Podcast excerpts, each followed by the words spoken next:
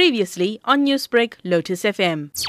Group of students had embarked on a protest uh, action outside the campus. They then set a maintenance room and two security guard houses alight. Students also attacked a 27-year-old security guard who works on the premises. They allegedly assaulted him, poured petrol on him, and attempted to set him alight. He was then rescued by his colleagues who witnessed the attack. He sustained severe injuries and was conveyed to hospital for medical attention. They then alerted police uh, of the attack, and due to the swift response, police managed to arrest nine students aged between 20 and they will be charged for attempted murder, malicious damage to property, and public violence.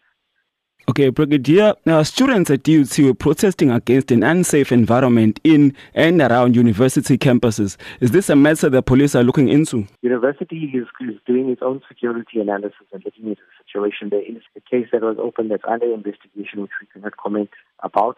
However, we, our stance is very clear. If you break the laws of this country, you will be arrested. Okay, can you just update us on the condition of the security guard? He was severely assaulted and was taken to our uh, to a hospital for medical attention. Okay, last one. Uh, university protests are becoming more and more violent. Uh, what are the police doing to maintain control? The South African Police Services will not hesitate to arrest those who are found to have contravened any law of this country. We once again wish to remind students that no grievance can ever be justified by students breaking the law and endangering the lives of other citizens. We call on students to raise their grievances within the confines of the law, failing which the SAPS will act and will arrest them.